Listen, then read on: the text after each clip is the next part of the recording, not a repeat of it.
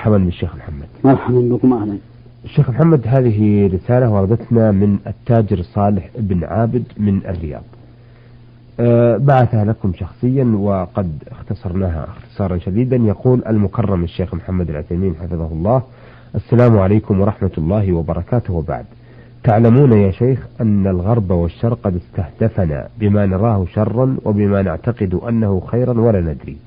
من ذلك أنهم أخذوا يقذفون في محيطنا كل إنتاجهم من وسائل نقل وترفيه وتدفئة وتبريد وملابس وأكل إلى آخره مما لا أستطيع عده الآن حتى أنني قد وجدت في فرشة أسنان تعمل على البطارية يجعلها الإنسان على أسنانه وهي تتحرك حركة سريعة فتنظف الأسنان من غير جهد ولو قليل ولدي أسئلة منها أولا ما قصد أصحاب هذه المخترعات؟ الحمد لله رب العالمين والصلاة والسلام على نبينا محمد وعلى آله وأصحابه أجمعين. وبعد فإن قول الأخ السائل إن الشرق والغرب قد استهدفونا فإن هذا حق. فإننا نرى أن الشرق والغرب كلاهما آه، ليسوا على دين الإسلام ليس على دين الإسلام. وكل من كان على غير دين الإسلام فإنه عدو للإسلام. نعم. يقول الله سبحانه وتعالى يا أيها الذين آمنوا لا تتخذوا عدوي وعدوكم أولياء تلقون إليهم بالمودة. وهم يستهدفوننا لغرض القضاء على ديننا أولا وقبل كل شيء ثم لإضعاف قوتنا المادية والخلقية حتى يسيطروا على عقولنا وأفكارنا وأموالنا وبلادنا. وهذا شيء معلوم بالتتبع من أزمنة قديمة. وأما ما أغرقون به من مواد الترفيه والتنعم فإن هذا بلا شك من نعمة الله تبارك وتعالى على العبد.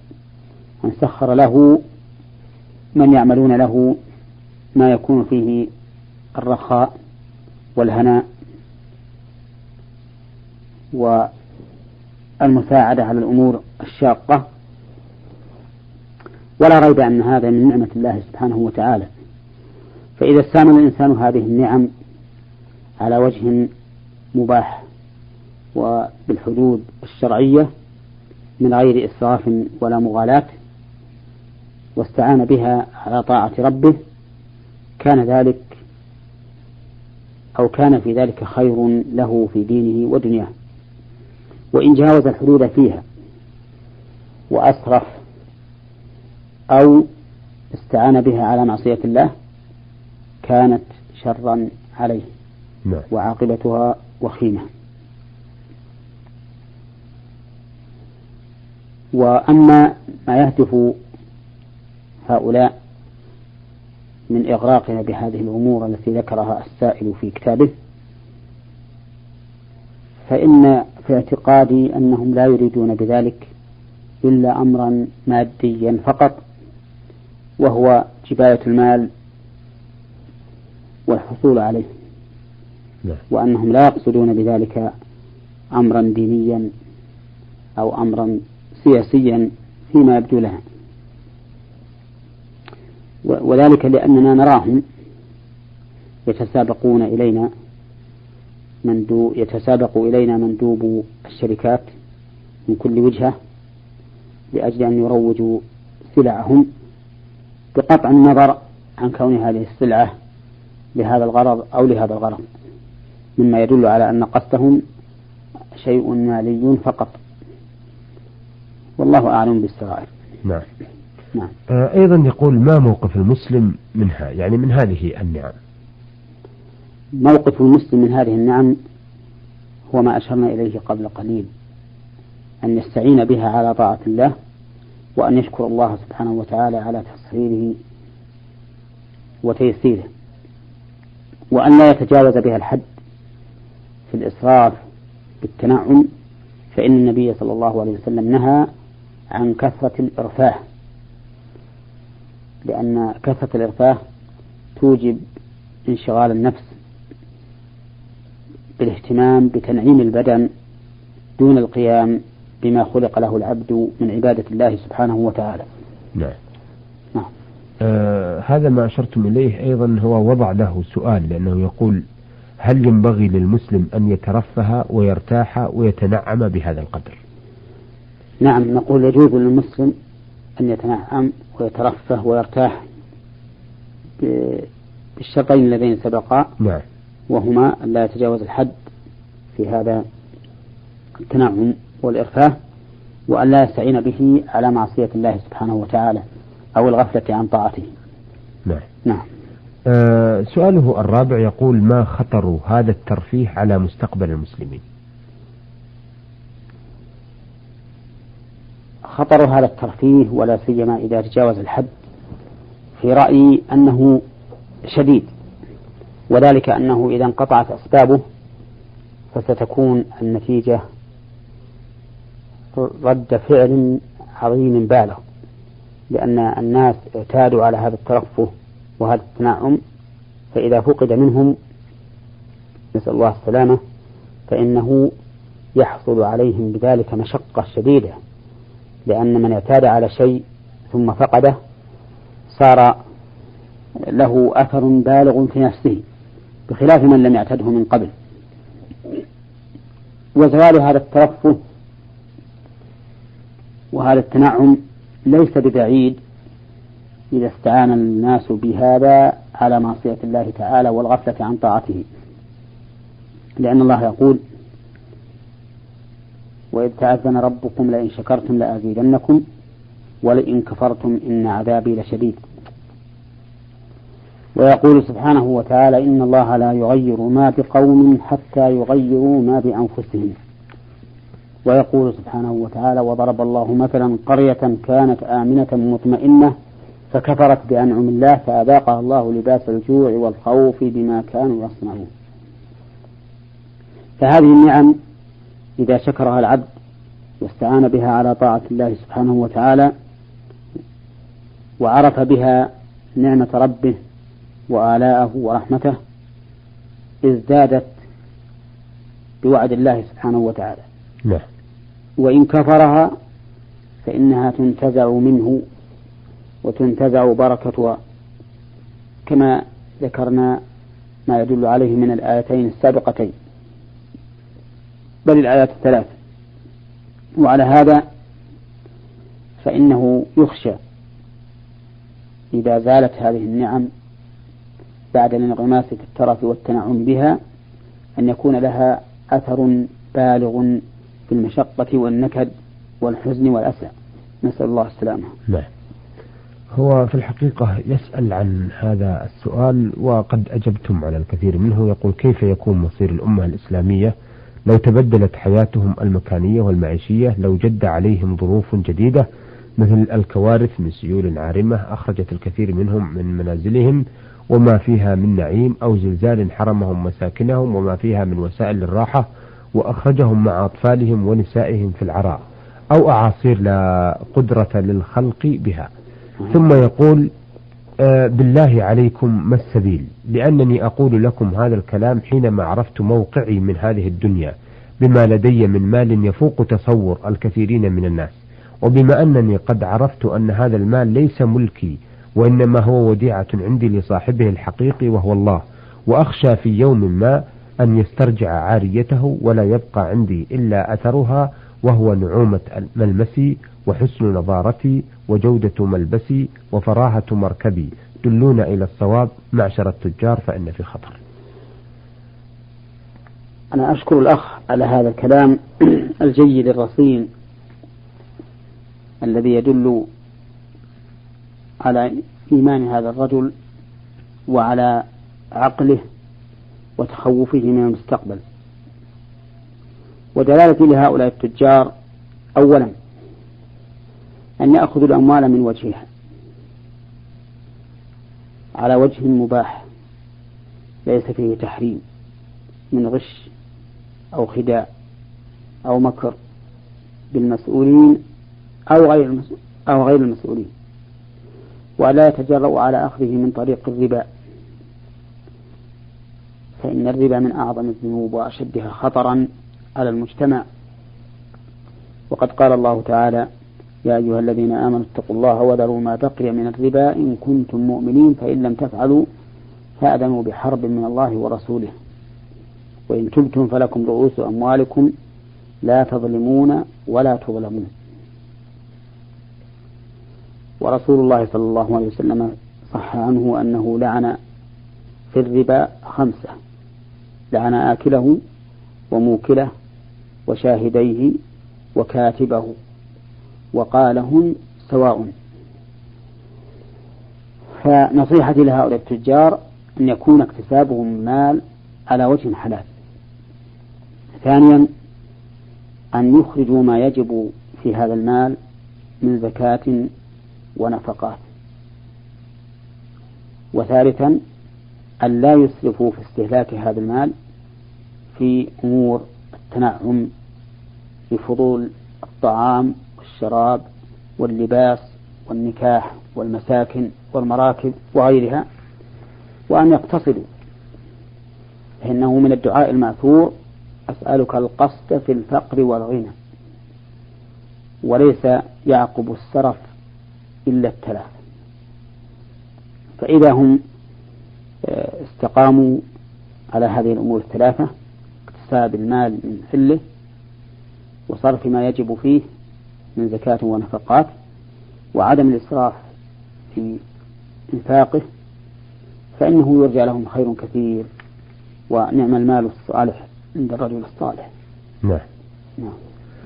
آه هذه رسالة وردتنا من أحد السادة المستمعين آه من آه جمهورية العربية اليمنية السر أحمد إبراهيم السوداني. وهو يعتب علينا لأننا لم آه، نجب على رسائله بينما أننا قد أجبنا في مد من مدة وجيزة جدا على ثلاث رسائل له. آه، يقول آه، بعد الثناء على البرنامج وعلى المجيبين فيه والسؤال لهم بطول العمر. ما حكم هذا الدجاج المثلج الذي نستورده من أوروبا؟ مع تطور أساليب الذبح التي دخلت فيها الكهرباء وغيرها من الأساليب. هذا السؤال كثير الوقوع من داخل المملكة وخارج المملكة ولكن يجب أن نعرف أمورا. الأمر الأول أنه يشترط للذبح شروط منها أهلية الذابح بأن يكون مسلما أو كتابيا وهو اليهودي والنصراني. فذبائح غير هؤلاء الأصناف الثلاثة وهم المسلمون واليهود والنصارى ذبائح غيرهم من الوثنيين والمشركين لا تحل. لمفهوم قوله تعالى اليوم أحل لكم الطيبات وطعام الذين أوتوا الكتاب حل لكم وطعامكم حل لهم. ولأن رسول الله صلى الله عليه وسلم أكل من الشاة التي أهديت له في خيبر أهدتها له امرأة يهودية وأجاب يهوديا في المدينة أجاب دعوته فقدم له خبزا من شعير وإهالة سنخة. وإهالة السنخة الإهالة السنخة هي الشحم المتغير. وثانيا يشترط في الذبح ذكر اسم الله عليه بأن يقول الذابح بسم الله ومن ترك التسمية على ذبيحة على الذبيحة فذبيحته حرام. لقوله تعالى ولا تأكلوا مما لم يذكر اسم الله عليه. ولأن النبي صلى الله عليه وسلم قال ما أنهر الدم وذكر اسم الله عليه فكل.